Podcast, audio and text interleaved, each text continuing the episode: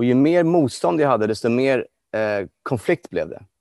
Och, så när jag såg kopplingen till hur allting som hade hänt med mitt förflutna var nyckeln till varför jag gör det jag gör idag. Med andra ord, jag hade inte gjort det jag gör idag hade jag inte haft det förflutna.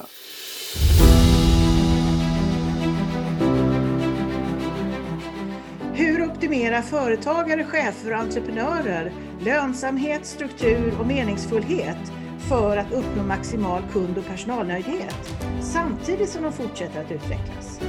Vad är det som separerar en bra ledare från de allra bästa? Den här podden kommer att ge dig svaren genom intervjuer och samtal med de bästa. Jag heter Ingela Faglund. Välkommen till Mentorpodden av ledare för ledare. I dagens avsnitt så har jag med mig en eh, väldigt kär person faktiskt. Ingen mindre än Satori Matteu. Och eh, Satori är eh, en av de där coacherna som har varit med i de stora sammanhangen, som har coachat de absolut största. Och det ska vi få höra mer om. Dessutom är han den som har hjälpt mig att få Mentorpodden på plats. Så självklart så är jag jätteglad när jag säger välkommen Satori till din egen, kan man nästan säga, Mentorpodden. tack, tack. Väldigt kul att vara här. Spännande. Eller hur? Du är liksom på andra sidan nu och eh, med i själva sändningen av Mentorpodden.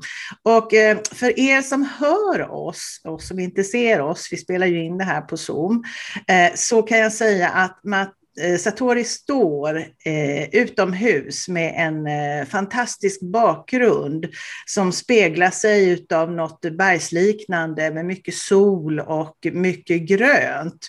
Och möjligtvis så kommer vi att få veta var han befinner sig. Det får bli en liten cliffhanger. Men som sagt, varmt välkommen Satori. Eh, vi, vi, börjar den här eh, storyn eh, där den börjar. Det vill säga, var någonstans skulle du säga att din eh, resa tog fart? Tekniskt sett så skulle jag inte ha varit här och det innebär att eh, min mamma när hon var 16 år gammal så var hon på, låg hon på kallar man det för? Abortbritsen eller abortbordet. Ja. Eh, och skulle göra abort helt enkelt. Och min lilla spanska farmor Eh, kom in till eh, min mamma när hon var på abortbordet och sa att hon, du behöver inte göra det här, gå, gå hem, gör inte det här. Så hon valde då någonting annat. Mm. Och där, där börjar din story så att säga, på yes. riktigt. Ja. ja. ja. och, och, och del, del av det var att jag växte upp då, hon var ju väldigt ung, min, hon var ju ogift och min, eh, min mammas pappa var då italiensk katolik och min pappa spanjor. Och på den tiden så var inte spanjor och italienare best of friends kan man väl säga. Mm. Men det var, det var mycket konflikter. Så, så att, eh, min pappa brukade gömma sig under sängen när han var hemma hos min mamma tills min, tills min farfar hade gått och lagt sig. och gick och la sig under sängen igen när han, in, tills han gick till jobbet på morgonen. Så det var lite hemlighet sådär. Och sen, men sen så, de gifte sig då innan jag föddes. Jag, jag var i magen mm. eh, när de gifte sig. För det var liksom den rätta saken att göra. Mm. Men under den här perioden, under, under uppväxten, så, så sa min mamma ofta att, eh, att hon hade haft kanske ett bättre liv, en bättre utbildning, kanske haft mer stabilitet, mer pengar, mått bättre om hon inte hade haft mig. Eh, och det var väl inte någonting som man som fyra, fem, sexåring eh, vet hur man ska hantera. Så att någonstans så, så fanns ju en, en skuld och skamkänsla av, av, att ens existera, att finnas till. Och med det, så, så därför menar jag att jag skulle nog inte ha gjort det jag gör idag eh, om det inte hade varit för den resan, det, det perspektivet. För att i och med det så har jag alltid sökt efter sätt att prestera bättre, att göra mer, att åstadkomma bättre och att eh, eh vilket också ledde till en känsla av att hela tiden kanske tassa på tå och vara lite försiktig och vilja göra människor till lags. Men det har också varit del av hungern av att utvecklas och bli mer. Mm. Så när jag i ja, 94 flyttade till Los Angeles så kände jag som att jag kommit hem för första gången. Och, och eh, Det var en intressant känsla. Men i och med att jag kom dit så började jag utveckla mig själv på ett annat sätt. Och då, för innan jag kom till USA så, så var jag deprimerad och ville ta livet av mig. Eh, och det är en lång historia, men eh, Eh, det kanske vi kan ta en annan dag. men... Ja, nej, men du, du sätter ju fingret på någonting eh, väldigt viktigt och väldigt centralt i, i liksom ditt varför kan jag tänka mig. Vi har inte använt det ordet här nu, men vi kommer att, naturligtvis att komma in på det. Varför gör man det man gör? Och vad börjar din story? Jo, den börjar här, eh, väldigt tidigt i livet, eh, utifrån eh, det här då som du har varit med om såklart. Eh, och eh, självklart är det intressant att få ändå höra lite mer kring hur var det att bära på det här tills du flyttade till eh, eh USA eh, vad var liksom konsekvensen av att eh, växa upp med att få höra att man faktiskt inte var önskvärd, om jag får använda det ordet? Mm. Yes. Ja, det, det blev ju en, en, konstant press och det, det, det visar sig i alla mina slags relationer. Mm. Både liksom, eh, intima relationer till vänskaper. Man ville vara till lags, ville att människor skulle tycka om en. Mm. Eh, men vad intressant, det intressanta med det var att när jag kom till USA eh, under, under en väldigt kort period, så jag blev världsmästare i karate och öppnade en egen skola. Och I och med att jag fick chansen att jobba med, med, med barn, med familjer, så, så bör, kunde jag se, och även med högpresterande chefer från olika eh, nivåer, som, som kom in i, i skolan och ville lära sig karate. Då. Och då upptäckte jag att alla de här olika människorna oavsett var de, vart de kom ifrån, vilken bakgrund de hade, så såg jag ett mönster där. Och jag kände igen det i mig själv, att oavsett hur mycket framgång de har haft, oavsett hur mycket de hade lyckats, oavsett hur mycket pengar de tjänade, så fanns det en tomhet. Det fanns en otillräcklighet. Och det var det som jag hade själv jagat hela tiden. När jag såg det andra på det sättet så kunde jag helt plötsligt se kopplingarna. Och vilket ledde mig till eh, det som jag gör idag, den här eh, djupa nyfikenheten och, och hungern av att hjälpa människor med den mentala biten, för det är den som jag ser stoppa människor. Eh, alltså kopplingen mellan hjärnan och hjärtat. kopplingen av hur vi, hur vi värderar saker och ting och hur vi mår. Eh, jag kommer ihåg en kille som jag jobbar med, han är en av jordens snabbaste människor som någonsin existerat. Alltså han springer snabbare än någon annan. Eh, och när jag frågade honom en gång vad, vad var det som inspirerade dig att springa? Eh, och han, så sa han till mig att jag aldrig egentligen tyckt om att springa. Och ändå har han, liksom, han är OS-medaljör. Och, eh, alltså, han, jag sprang för min pappas skull. För att det var de enda gångerna när hans pappa och hans familj kom och tittade på honom. Så det var det som drev honom. Så det är intressant att se hur, hur människors relationer och närheten till människor spelar så stor roll i, i vårt välmående. Mm. Ja, verkligen.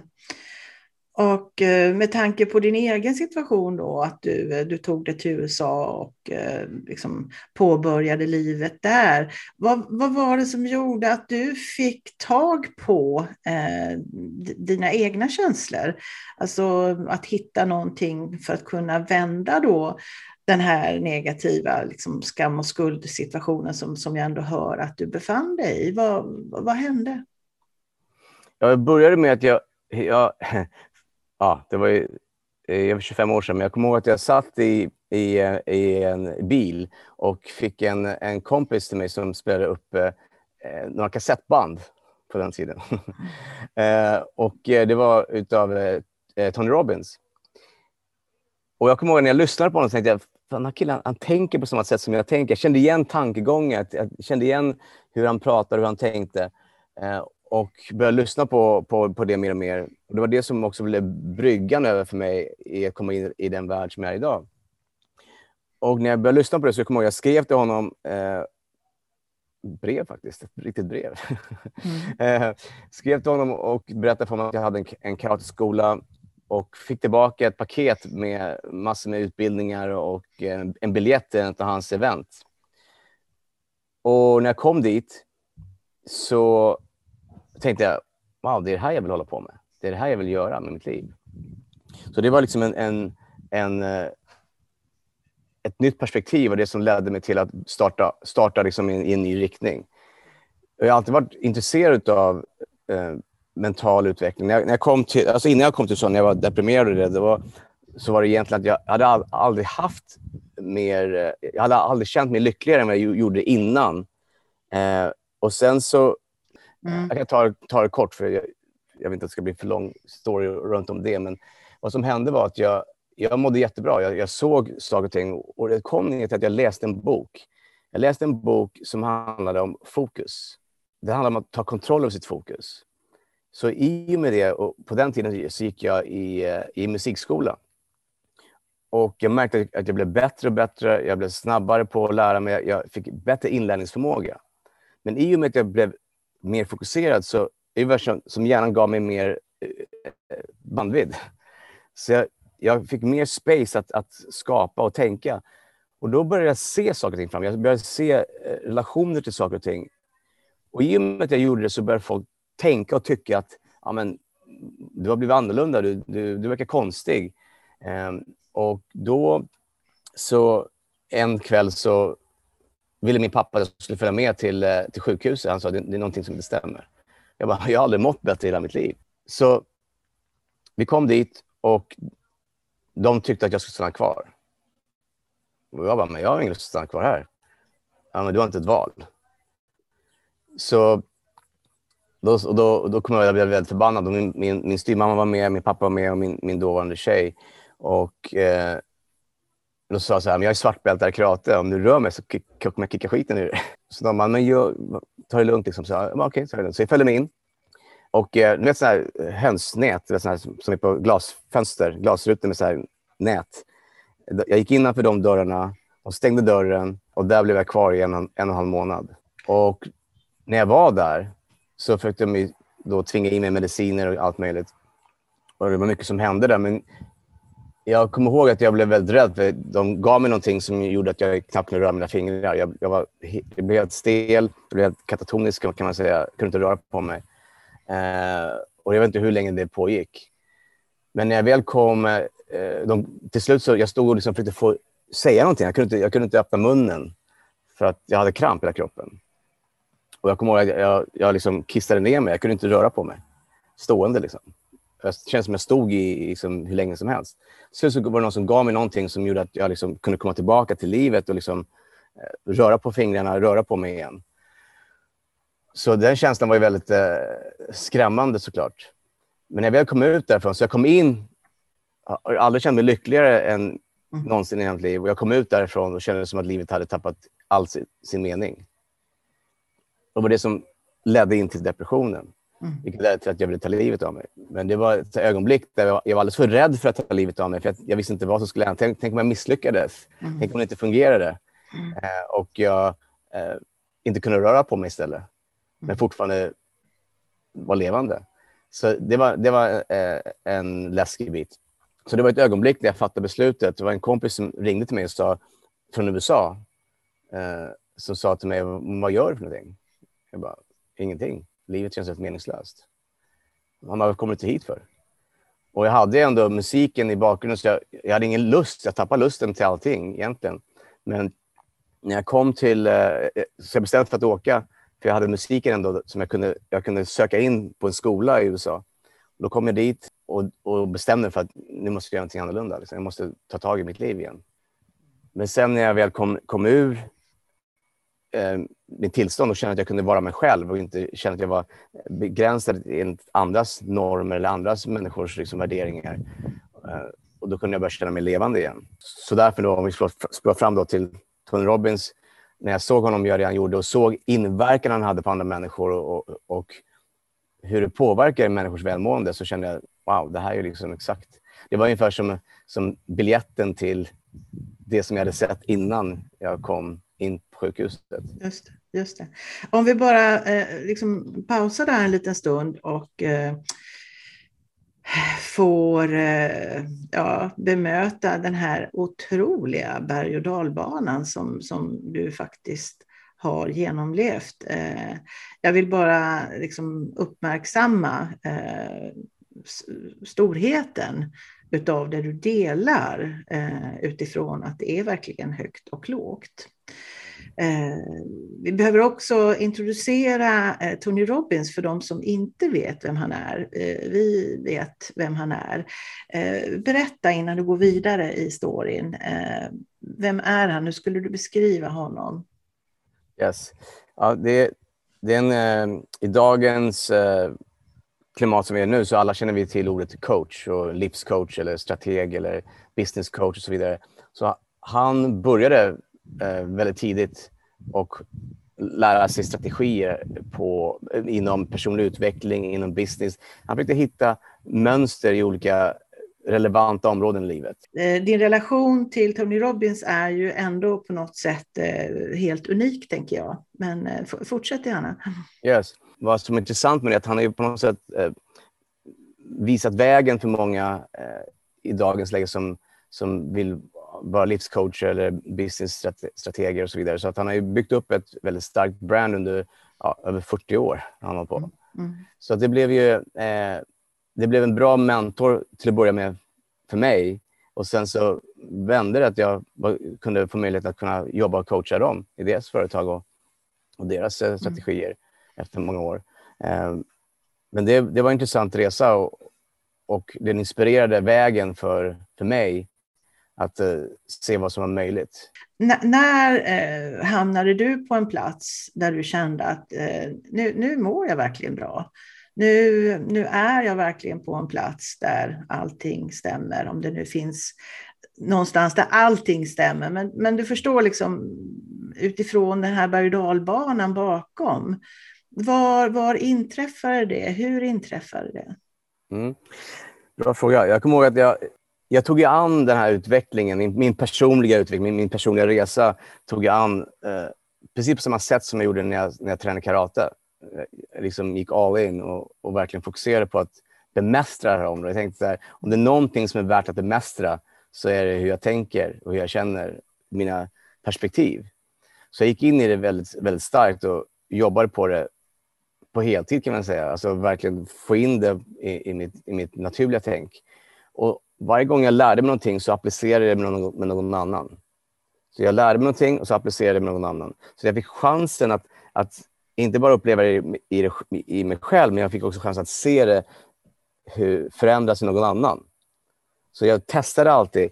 Och, och i och med att jag gjorde det så blev det att jag började skapa ett system som jag började se vad som funkade och vad som inte funkade.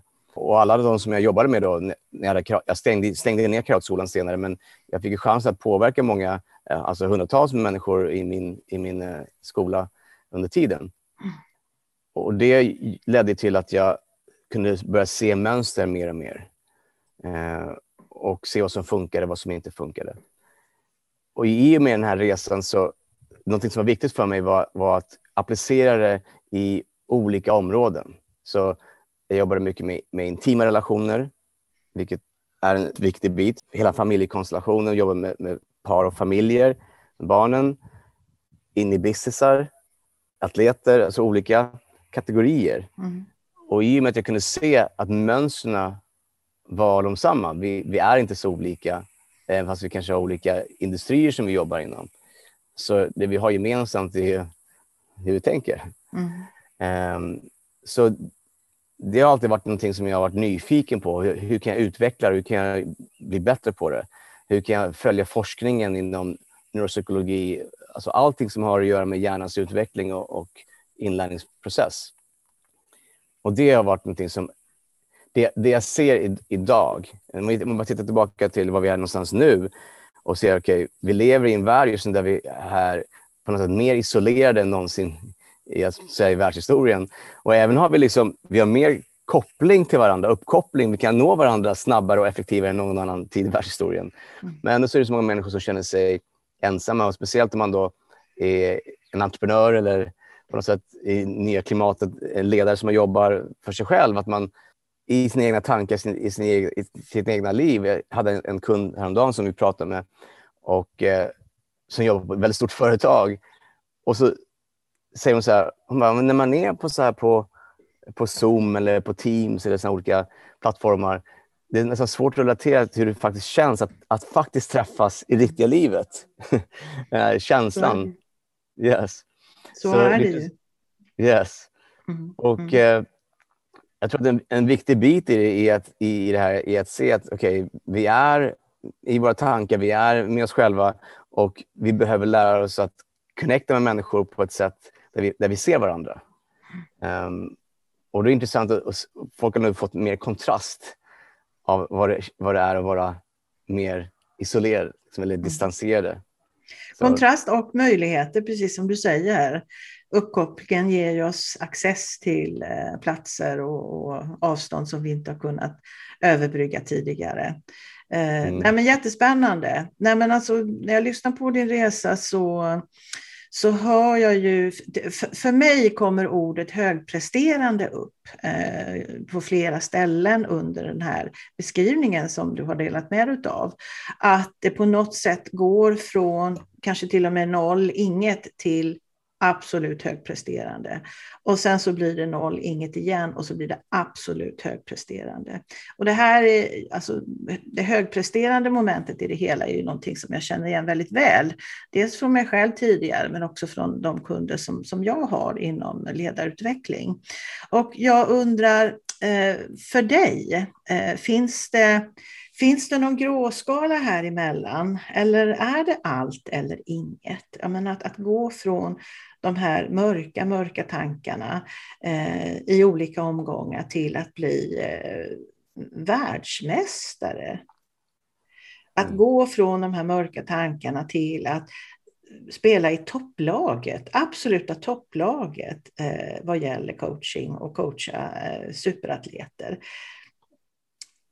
Finns det någon gråskala eller, eller vad är det som gör att det bouncear dit eller hur man nu ska uttrycka det? Yes, yes. Berätta. Ja, men det, det, är en nice nyans där när du tar fram det. Och jag, jag kommer ihåg, jag tänkte på det, jag kommer ihåg, faktiskt jag kommer ihåg första gången jag tänkte på det här och satte ihop de här bitarna. Mm. Eh, det var faktiskt, jag var på väg från Los Angeles till, eh, till Sverige och började titta på de här bitarna och jag såg att så länge jag hade motstånd till mitt förflutna Eh, och ville pusha bort det, så kunde jag inte omfamna det. Och ju mer motstånd jag hade, desto mer eh, konflikt blev det.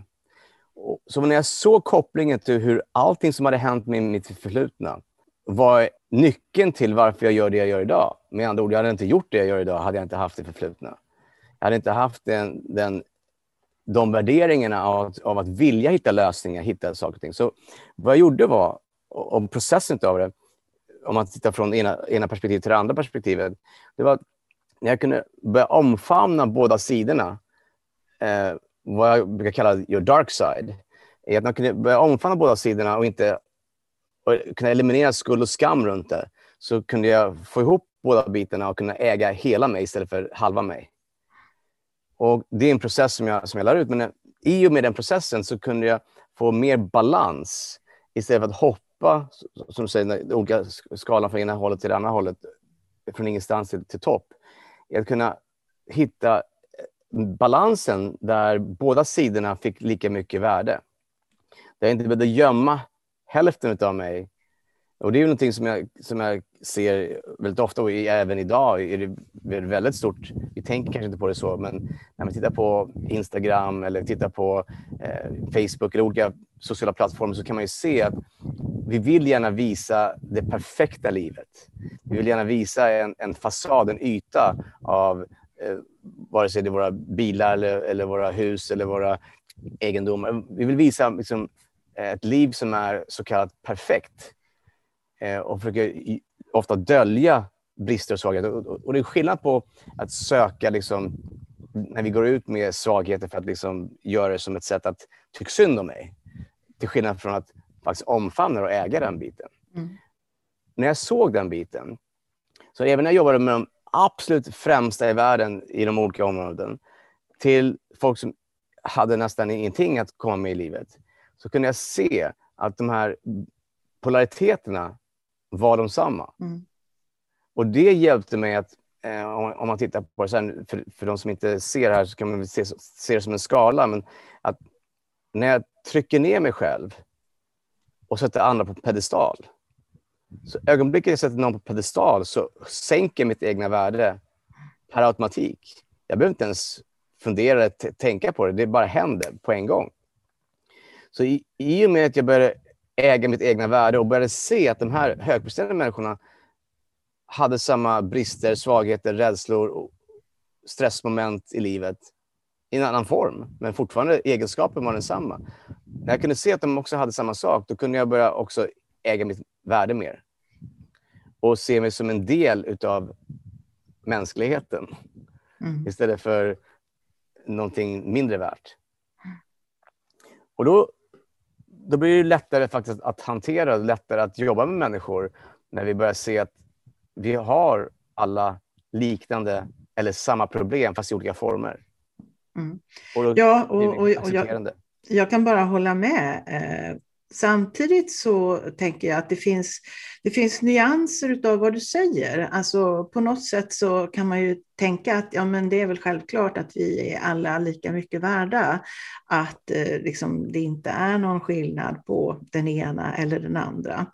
Eh, alltså rent logiskt. Men, men just att tänka sig in i de egna situationerna där man faktiskt kanske ändå få den här känslan. Det, det, det, är ju det som är hela skillnaden, tänker jag. Eh, att, att behålla det hela vägen ut. Och det kan ju många gånger krävas träning. Eh, tycker du att människor du träffar runt omkring dig är bra på det? Eller hur, hur enligt dig, liksom din erfarenhet, hur ser eh, ett medelvärde ut? Om frågan är, lever vi människor utifrån att vi eh, ser vårt värde och eh, ser oss jämlika med andra? Vad skulle du mm. säga 2021? Mm, ja, det är verkligen en bra fråga. Det jag ser nu och förr, men det jag ser som trenden och det jag ser som eh, en, en, ett växande problem om vi inte gör någonting åt det, eh, det är just den här biten av att vi, vi är bombarderade i dagens läge med mer noise, mer, dis, mer distraheringar, mer eh, budskap från alla möjliga slags håll. Eh, och med tanke på att vi har den här lilla grejen så lättillgänglig, våra mm. telefoner, mm. eh, så, så får vi de här budskapen flödar ju vår, liksom, vår näthinna varje dag. Så jag ser distraheringar och människor som rycker in från alla håll gör att vi, vi blir tränade på att bli ofokuserade. Vi blir distraherade. Men vad som händer är att vi tittar på andra människors liv och hur hjärnan fungerar är att vi jämför saker och ting. Vi jämför någonting med någonting annat. Och Det är så vi kan ut, utgöra skillnader. Så om vi då jämför vårt liv med andra människors liv och det vi är, visar utåt är hur perfekta våra liv är. Då per automatik så, så lever vi i en värld där vi jämför oss och, och titta vad de har, titta på deras liv, deras liv ser så bra ut. Och titta vad framgångsrika, titta vad lyckliga de är. Eh, så vi lever i en slags fantasi. För att det är de bilder vi ser. Människor lägger ju sällan upp liksom en video eller en bild på sig själva eh, när de känner sig ledsna eller besvikna. Utan det är bara de här perfekta bilderna som, som vi lägger upp. Så vi får en, en, en vinkel som inte är korrekt. Så vad jag skulle säga i dagens läge, och det jag ser som är, eh, det är två bitar som jag ser. Den ena biten är, är fokus. Och i och med att vi fokuserar, vad vi fokuserar på är vad vi känner. Så om vi fokuserar på saker och ting som, som gör att i kontrast så känner vi oss mindre värda, så blir det filtret som vi ser världen igenom. Och det skapar eh, vad jag kallar tankeloopar. Så vi, vi tänker en tanke och titta på vad de har, titta på deras liv. Och då får vi en känsla av att vi känner oss mindre värda. Som sen leder till nya tankeloopar, som leder till nya känslor. Så loopar vi de här sakerna. Och om vi inte ser de här sakerna eller inte kan ha någon feedback, någon som kan hjälpa oss att se saker och ting annorlunda, så, så fastnar vi lätt i de här looparna. Så jag skulle säga att i dagens läge, trenden är att vi, vi har mindre, ser mindre värde i oss själva eller vi sätter en press på oss själva att försöka leva upp till värderingar och leva upp till ett ideal som inte är verkligt. Vilket gör att vi slår på oss själva, dömer oss själva, kritiserar oss själva, nedvärderar oss själva. Eh, istället för att vända på det. Så problem nummer ett är, är, är, fokus. Vad är det vi konsumerar? Vad är det vi tittar på? Eh, vem lyssnar vi på? Var tar vi vår information ifrån? Och det kan man nästan lätt se i dagens läge om man tittar på eh, hur vi, eh, eh, om vi... Om vi har en kort konversation med någon i dagens läge så kan vi se, eh, är jag präglad av rädslor, stress, oro? Eller känner jag inspiration, tillit? Beroende på vad vi, vad vi konsumerar. Mm. jag tror, tror det är en viktig bit. Eh, så när vi kan ta kontroll över vårt fokus, och då kommer vi tillbaka till, till, till bit nummer två, det är vem vi spenderar tid med. Vad är det för människor vi, vi spenderar tid med? Vad, hur, hur inspireras vårt tänkande? Vem lyssnar vi på? Så, och det är någonting som vi säkert kommer att prata lite längre fram om här idag, men, om vilket community vi skapar, vilka människor vi har omkring oss, vilka vi väljer att lyssna på. Och jag tror att den största biten eh, för mig, och jag tror en viktig bit att titta på, det är var kommer mina värderingar ifrån? Och jag tror att i dagens läge, på grund av att vi får så mycket information utifrån, är att vi har slutat lyssna på våra egna värderingar. Och, och stannar inte upp och tänker, vad, vad är viktigt för mig? Istället för att leva efter andras värderingar. Så alla har vi olika värderingar, men när vi tänker att jag är bra om jag lever efter de värderingarna och jag är dålig om jag lever efter de här värderingarna, så, så blir det konflikter. Så jag skulle säga att våra äkta, våra riktiga värderingar som är våra värderingar, när vi stannar upp och tänker på vad älskar jag att lägga min energi på, min tid på, mitt fokus på? Vad, vad, vad vill jag spendera mina pengar på eller investera mina pengar i?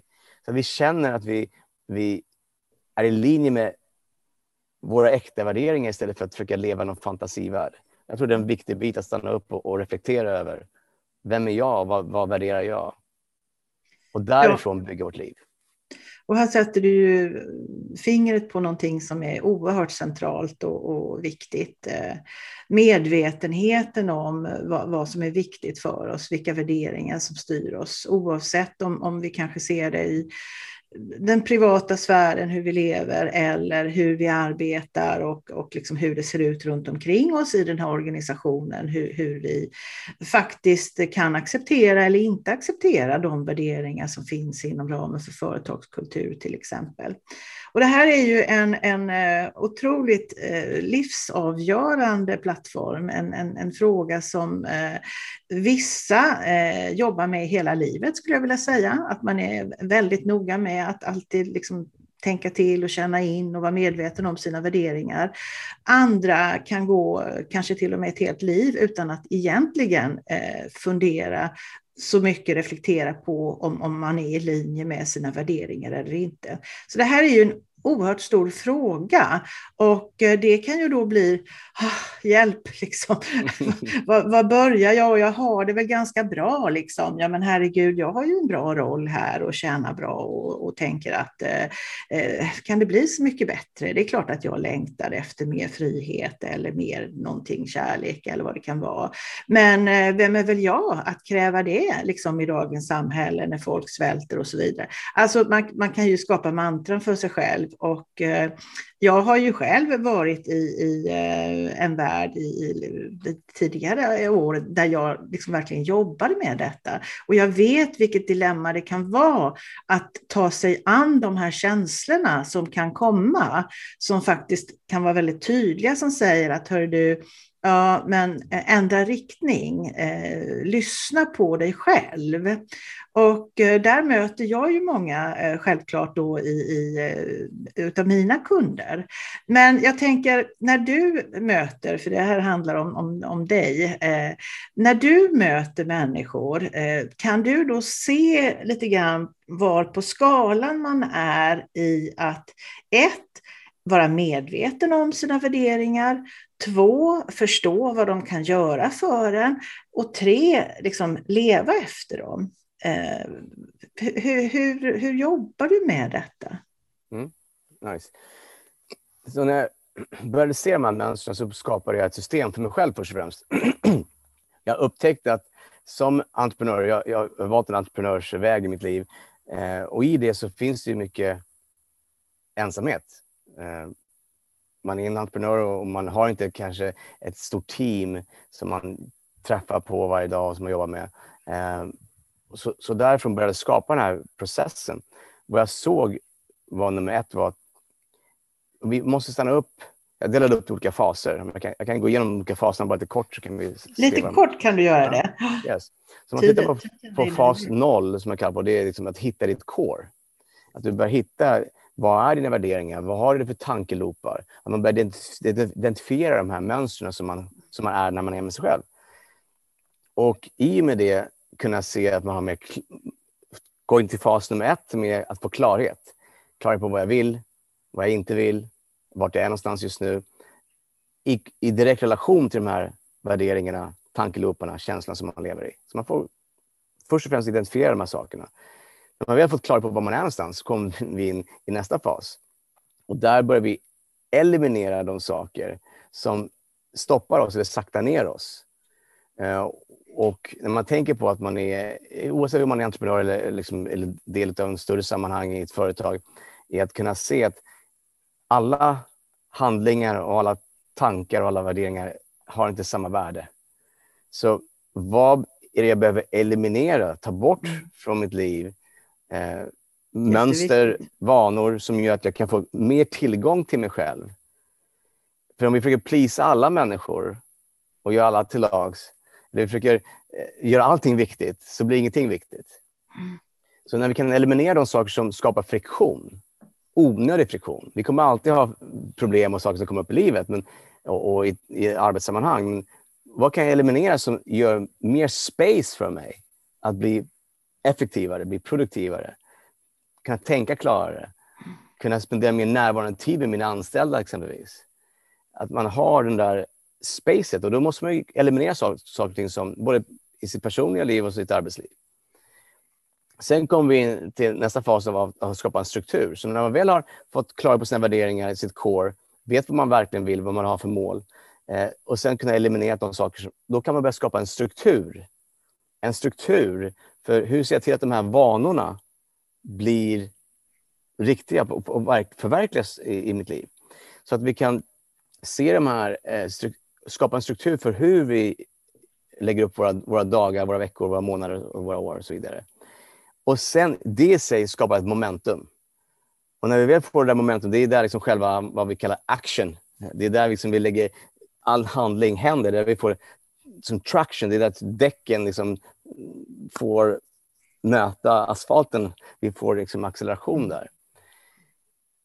När vi kommer till momentum, då kommer vi till vad jag kallar evolve. Och evolve-fasen är utvecklingen, det kommer, alltså där du kommer till nästa nivå. Och där gör vi utvärderingar. Där behöver vi utvärdera och se vad som funkar, vad som inte funkar. Vad är, min, vad är, vad är min nästa nivå? Både nytt och gammalt, ja. Yes. Mm, mm, mm. Ja, men liksom spännande. Det, det, här, det, här, är ju såklart en process eh, och eh, det kan ta tid. Men, men eh, att, att börja, att börja känna efter, att börja förstå, att börja se möjligheter är ju eh, någonting ändå som jag känner att eh, vi varmt rekommenderar hur man än gör det faktiskt. Och eh, eh, det här är spännande områden. Eh, det här med fokus, det här med utveckling, det här med eh, ensamhet har du nämnt. Eh, vi har pratat om möjligheterna och eh, det frustrerande med att eh, sitta i pandemin och jobba bakom en skärm. Men trots allt, i de här omständigheterna, under de här omständigheterna så, så träffades ju faktiskt vi. Och eh, för de som lyssnar kan jag säga att eh, jag har aldrig träffat Satori live. Vi har aldrig mötts, förutom med en skärm emellan. Eh, och vi har utvecklat ett samarbete på olika sätt över också, nu spelar det ju ingen roll när man sitter bakom en skärm, men vi har ju också eh, en stor del av Europa emellan oss. För att eh, lå, låt oss komma in på det här med entreprenörskap. Låt oss komma in på det här med behovet av likasinnade och att, att man känner att man kan stötta varandra och hjälpa varandra. Och eh, då tar vi oss osökt ner till platsen där du är, nämligen norra Cypern. Mm. Berätta, eh, vad är det som gör att eh, vi eh, träffades på norra Cypern kan man väl säga? Och vad är det som gör att du nu har flyttat med hela din familj.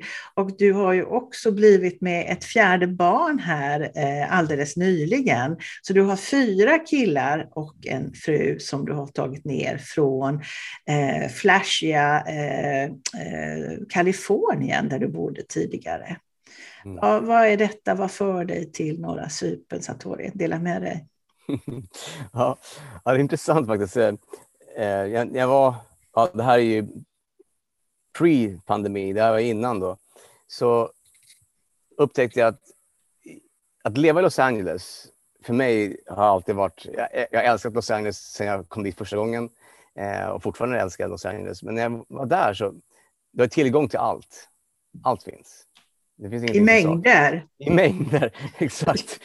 Allt i större storlek än vad du yes. hittar någon annanstans. Ja, och, eh, och jag älskar att jobba, jag älskar att göra det jag gör det jag upptäckte var att för att bibehålla livsstilen och, så märkte jag att man, man jobbar, vilket jag tycker om, men hela tiden med, med en väldigt hög nivå utav, utav utgifter och allting. Så jag tänkte så här, okej, okay, det var kul att, att testa ett äventyr. Eh, finns det någon annan plats på jorden som jag, som jag skulle kunna tycka om på samma sätt? Eh, och, och, utforska. Så vi, vi satte våra grejer i storage eh, och ett förråd och ville börja eh, bara utforska. utforska. Mm. Så vi, först så flög vi, ja, vi flög till Sverige först ett par månader. Sen så, sen så flyttade vi till, till Mallorca ett ögonblick. Eh, mm. Vi var där och, och eh, bodde där och, och, hade den här ön, Mallorca, eh, och upplevde det. Och jag pratade spanska så det, var, det kändes ju hemma och så vidare. Eh, men sen så fick jag, jag fick ett samtal om att göra ett, en, Eh, eh workshop, göra ett seminarium på norra Cypern för ett gäng entreprenörer. Och kommer dit, upplever, jag gör seminariet, gör utvecklingen, så jag, jag är kvar en vecka. Och när jag väl kommer hit så se möjligheterna. Jag såg möjligheten av att skapa en plats. Jag, när, jag, när jag bodde i Los Angeles så jag reste mycket och vi träffade mycket människor, mycket entreprenörer, mycket företagsägare som vi träffades på olika slags eh, events. Och eh, ja, man träffades två, tre dagar och sen så var det goodbye och så var man tillbaka till sin, sin business och, och var hemma. Så när jag kom hit och såg den här miljön, alltså det är ett av de absolut renaste vattnen i Medelhavet. Vackra berg som verkligen omringar en Alltså det är helt makalöst, det är så vackert. När jag var här i alla fall så såg jag det här och då såg jag möjligheten till att här, det är så, det är så outvecklat. Det är fortfarande modernt, men det är så mycket mark här där man kan utveckla. Och exploaterat. Mm. Yes, och exploaterat. Och eh, när man tittar på olika trender inom fastighetsbranschen och så också så kan man ju se att det finns olika områden. Många som säger att de, de vill flytta till, eh, till Spanien, Italien, Portugal och så vidare. Men du kan inte hitta det som finns här, där. Det, platsen finns inte kvar. jag, brukar, jag brukar säga, jag, jag kommer ju in på det, att, att eh, jag har ju också varit på norra Cypern, faktiskt av samma anledning som du själv, fast ett par år tidigare då, att jag, mina tankar går till ett tidigt Grekland. Alltså natur och eh, exploateringsgrad är eh, liksom 20, 25, kanske till och med 30 30 år tillbaka i tiden och för alla som älskar Grekland, vilket mycket, många svenskar gör, eh, och har varit med och kanske tågluffat och, och rest till öarna där, så vet ni eh, vad jag pratar om. Eh, det är det bästa av det bästa, det vill säga naturen är kvar och mindre av de här hotellen som upptar liksom varenda strandremsa som man faktiskt kan hitta hitta. Så mm. att där är det här som, som Satori beskriver och jag kan, jag kan bara liksom fylla i. Det, är... det påminner mig verkligen mycket om, eh, om man säger Los Angeles. Jag bodde i, i Malibu och där har du liksom PCH som går liksom längs, längs kusten. Och så har du bergen. Så du har havet, vägen och sen har du mm. bergen. Mm. Och, och det här påminner mig verkligen mycket om det. Mm. Men till en bråkdel, vi, vi, vi sa det häromdagen, vi tittade på eh, några av alltså, priserna här. Alltså, det är en tjugondel av hus, ett hus. Om jag ska köpa ett samma hus i Malibu så skulle det kosta mig mycket, mycket mer än vad det skulle mm. kosta mig att köpa någonting här. Mm. Så det var också en av tankarna av wow, vad mycket jag kan få här. Mm. Eh, och, det, och det var också inspirationen, för jag tänkte så här, hur kan vi välja våra grannar? Hur kan vi välja vem vi har omkring oss? Så när jag såg det här så tänkte jag, wow, vi kan verkligen bygga en hubb här. En hubb för, för likasinnade, för entreprenörer, för människor som vill utveckla, som vill skapa eh, en slags mastermind, om man säger så. Skapa en miljö där vi kan utvecklas och, och bolla idéer och utveckla business tillsammans. Och, eh, fokusera på vår hälsa och allt sånt där som, som vi egentligen vill ha tid för. Mm. Så det var någonstans fröet föddes och att kunna eh, bygga det. Och, och, och, nu har vi ett rätt så stort team här som vi kan eh, göra det med. Vi mm. kunna käka middagar, hitta på roliga saker tillsammans och utveckla businessidéer. Och, eh, så mm. det är mm. verkligen spännande.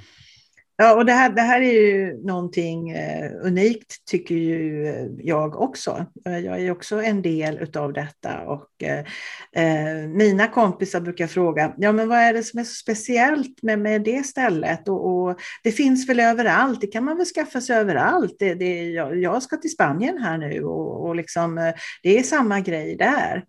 Och eh, jag tänker att när jag sen hör vad, vad de personerna har gjort när de kommer tillbaka från Spanien så är det ett väldigt, väldigt härligt liv, till exempel med mycket golf och, och allt det här underbara.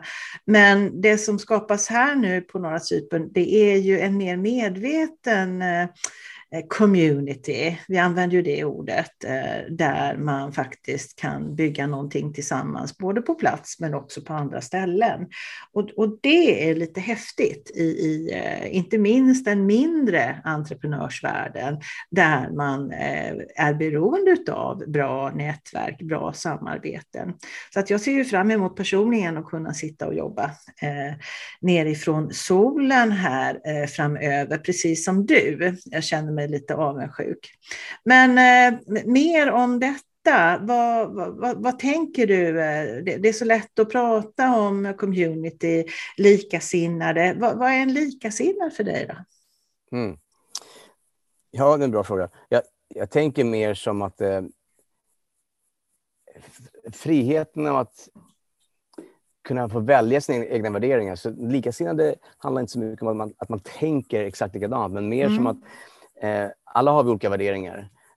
Och att få friheten att få leva i dina egna värderingar.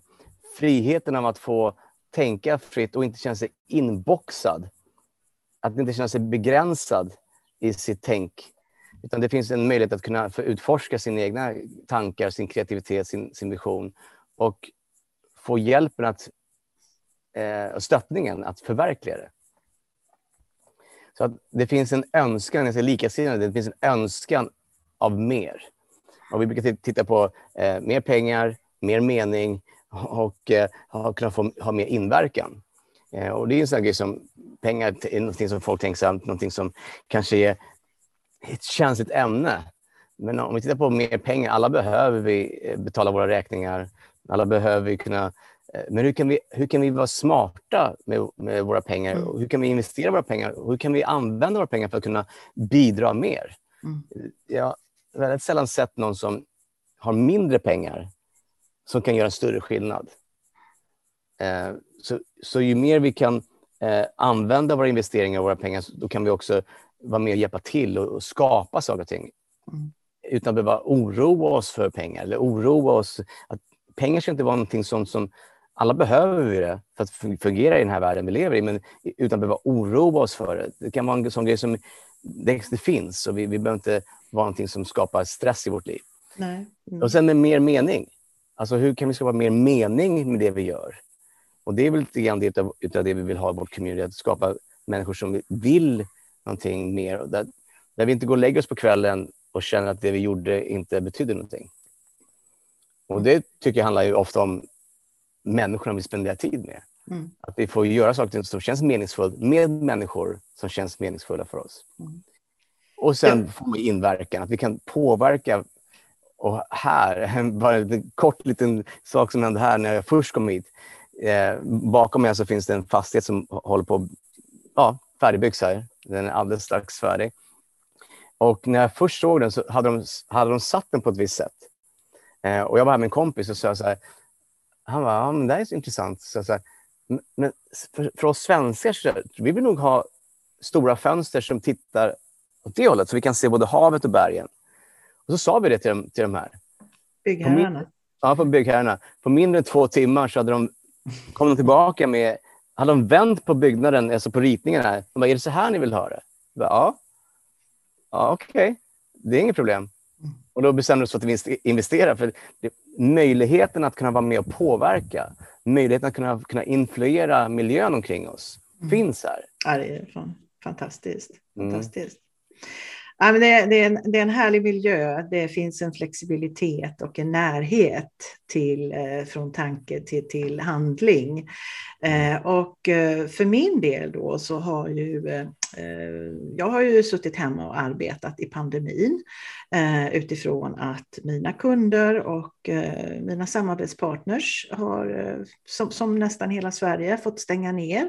Och det gör ju då att det här du pratade om tidigare, liksom behovet av likasinnade, behovet av att känna sig mindre ensam och inte minst behovet av att hitta ytterligare mening i ett sammanhang när någon har tryckt på en pausknapp som mm. inte är min. Och eh, det, det, kan ju reta vän av ordning då att jag måste ju få igång den där pausknappen igen. Och eh, i, i det här liksom, eh, klimatet i, i liksom det som har hänt, så pratades ju vi vid och, och liksom med tanke på det här med fokus och möjligheter och eh, eh kom fram till att jag skulle starta Mentorpodden. Eh, och, eh, det, den har ju tickat och gått nu och eh, nu är du ju med här i eh, avsnitt 27. Eh, och det har blivit ett avsnitt varje, varje vecka faktiskt under, under våren med otroligt spännande, intressanta, generösa människor som har delat med sig. För tanken har ju varit att jobba med den här communitykänslan. Yes. Att liksom skapa i form av dialoger ett värde att dela med sig till andra då i det här fallet eh, mycket chefer och ledare som jobbar både med självledarskap men kanske framför allt med att leda andra i större organisationer där man då känner av de här eh, ja, det som händer väldigt, väldigt tydligt och behöver få kontakt med sig själva. Så, så där någonstans är vi nu och eh, jag tänker ju någonstans att eh, vad kul. vad kul att eh, du hade erfarenhet av att jobba med podcasts, för du har ju din egen från Half-Ass to Badass som du har kört och att du eh, kunde eh, lära mig det. Så att eh, stort tack för det eh, och ni som lyssnar där ute eh, att starta en podd. Eh, om ni känner för det, kan jag så kan ni, tänker jag. Bara ett litet tips. mm, mm, ja, men liksom en, en, en, sympatisk, vad ska man säga, ett sympatiskt utfall på just i den här tiden utav ja, lite tröghet och, och, eh, vad ska man säga, lite tomhet och, och lite avsaknad av det mesta, så, så kan, kan man föda någonting eh, om man har lite likasinnade runt omkring sig. Så tack yes. för det Satori. Mm. Det är verkligen spännande att se. Jag, jag tänkte på det när du, när du pratade om det. Tänkte på så här, wow, tänk dig många människor som har fått chansen att lyssna på Mentorpodden mm. nu och, eh, och som kommer att lyssna på den och, och, och den fortsätter växa. Och att de här konversationerna som du har haft med alla de här människorna, de här intervjuerna som du har haft, alla de här meningsfulla interaktionerna som inte hade existerat Nej. hade du inte gjort valet att, att starta mm. Mentorpodden. Så det är mm. väldigt coolt att se hur det blir verkligen en ringa på vattnet-effekt. Mm. Så de människorna som du intervjuar får chansen att dela med sig. Du får chansen att ha stimulerande konversationer med dem och alla som lyssnar som får chansen att få höra nyanser och dela med sig av andras eh, tankar och funderingar. Mm. Det är verkligen coolt. Ja, nej, men det är jättekul och, och den feedback som, som jag har fått då, eh, både utifrån men även via mina egna kunder som, som också på något sätt finns med här. För mycket av frågeställningarna och mycket av det som, som jag tar upp och, och frågar om är ju saker som kommer från en, ett ganska stort antal människor som i sin tur har delat med sig till mig då vad, vad som de behöver i sin utveckling som människa, som ledare eh, och vad det finns för inspiration, stöd och verktyg på vägen. Så att, det är mm. jättekul. Ett, ett litet eh, bevis så här i, i slutet av pandemin eh, vad man kan göra när någon trycker på en ofrivillig pausknapp och man inte själv är riktigt med på det så kan man starta en, en podd. Härligt, en härlig energi. Och mer kring detta. Eh, jag brukar ju fråga, eh, nu är du ju en person som har eh, gjort väldigt mycket Satori. Du har varit med om väldigt mycket. Vi har fått ta del av den här berg och dalbanan. Och när man ger den så här i kortversion så, så kan man lyssna på en människas vad ska man säga, människoresa utan att eh, egentligen tänka sig in i ja, men vad, vad, vad betyder det? Vad, vad, det låter stort liksom. Men jag tror att vi är många som verkligen kan förstå att du kommer från en erfarenhet som på riktigt har format dig och att du också i oss andra eh, letar efter den här eh, riktigheten som har format oss för att kunna komma fram till de där värderingarna. Och eh, det, det är någonting eh, väldigt viktigt, tänker jag. Men framåt, med tanke på liksom din egen livsresa och var du befinner dig idag, så är ju frågan, vad, vad finns det på din bucket list att göra? Vad blir nästa steg för Satori Matir? ja, en bra fråga. Eh, jag ser det, visionen framför mig av vi, vart vi är just nu det är verkligen att utveckla det här nätverket, utveckla den här eh, gruppen av människor som vi bygger upp här. Jag tror att det här kommer vara platsen som jag säkert dedikerar mina närmaste 20 år framåt. Härligt, du har funnit en mer permanent plats att vara på alltså? Yes, yes. Mm, mm. Och den, den fråga då som, som jag brukar ställa, som du ju vet eftersom du har eh, hört de flesta avsnitten, den handlar ju om det här att eh, om man fick göra om, vad skulle man göra om då? Eh, om man fick börja om från början och, och behålla sin erfarenhet och, och, det man kan och vet, men inte någon eh, plats i förhållande till familj, jobb, titel eller hus eller vad det nu kan vara för någonting. Var skulle du börja då? Hur skulle du börja, Satori? Mm. Ja, först och främst skulle jag börja med nummer ett, att förstå att ingenting fattas, ingenting saknas. Så att jag skulle börjat tidigare mm. och, och eh, inte låta mig hålla, till, inte hålla tillbaka utan inse att wow, jag är en del av den här resan, jag är en del av mänskligheten. Och det enda jag kan göra är att starta. Så jag skulle säga att om, om andra som, som lyssnar på det just nu och tänker, okej, okay, vad kan jag göra? Var, var börjar jag någonstans? Jag skulle börja med att börja och förstå, nummer ett, du är en del av mänskligheten. Du är inte sep separerad från mänskligheten, du är en del av mänskligheten. Och i och med det ställa frågan, vad jag hade gjort tillbaka var att ställa frågan från början. Hur kan jag vara med och skapa och bidra? Hur kan jag engagera eh, andra människor? Eh, det, tror jag, det jag tror jag hade gjort annorlunda var att eh, inte hålla mig eh, undan eller i bakgrunden utan istället förstå att jag kan inte uppnå det jag vill uppnå på den nivån jag vill uppnå. genom att göra saker och ting själv. Att vara liksom jag och bara jag kommer inte hjälpa att nå ut på ett större sätt. Så jag tror att, att börja att engagera människor, att eh, tillåta dig själv att dela med dig av dina tankar, dina drömmar och dina visioner.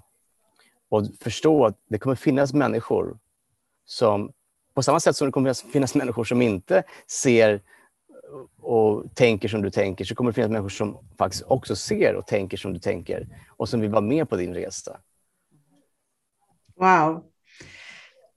Jättekloka ord. Eh, jag är en del och eh, jag kan och vill vara engagerad i det som händer runt omkring. En fantastisk plats att avrunda på, tänker jag, Satori. Eh, yes. Stort tack för det. Innan vi släcker ner här och du får gå till havet och jag får faktiskt också gå till sjön om en stund och bada, för det råkar vara fint även här i Sverige. Så tänk, undrar jag, var, var når man dig någonstans? För de som är intresserade av att få kontakt och kanske höra mer. Mm. Eh, jag har, som alla andra säkert, sociala plattformar, så eh, Satori Matteo, S-A-T-O-R-I, M-A-T-E-U. Så jag tror vi lägger in en tagg också på detta i, eh, i avsnittet. Yes. Och YouTube, jag har många videos på Youtube som finns. Mm. Mm, absolut. Rekommendation, gå in och titta. Och eh, stort tack för att ni lyssnade och stort tack för att du var med Satori. Ha en ja. riktigt skön eftermiddag här. Detsamma, detsamma. Mm, Härligt. Hej. Tack så mycket. Det här är Ingela Fagerlund och du har precis lyssnat på ett avsnitt av Mentorpodden. Om vår tid här tillsammans känns värdefull och du vill att vi fortsätter växa tillsammans, bli en del av Mentorpoddens utveckling och dela den med andra.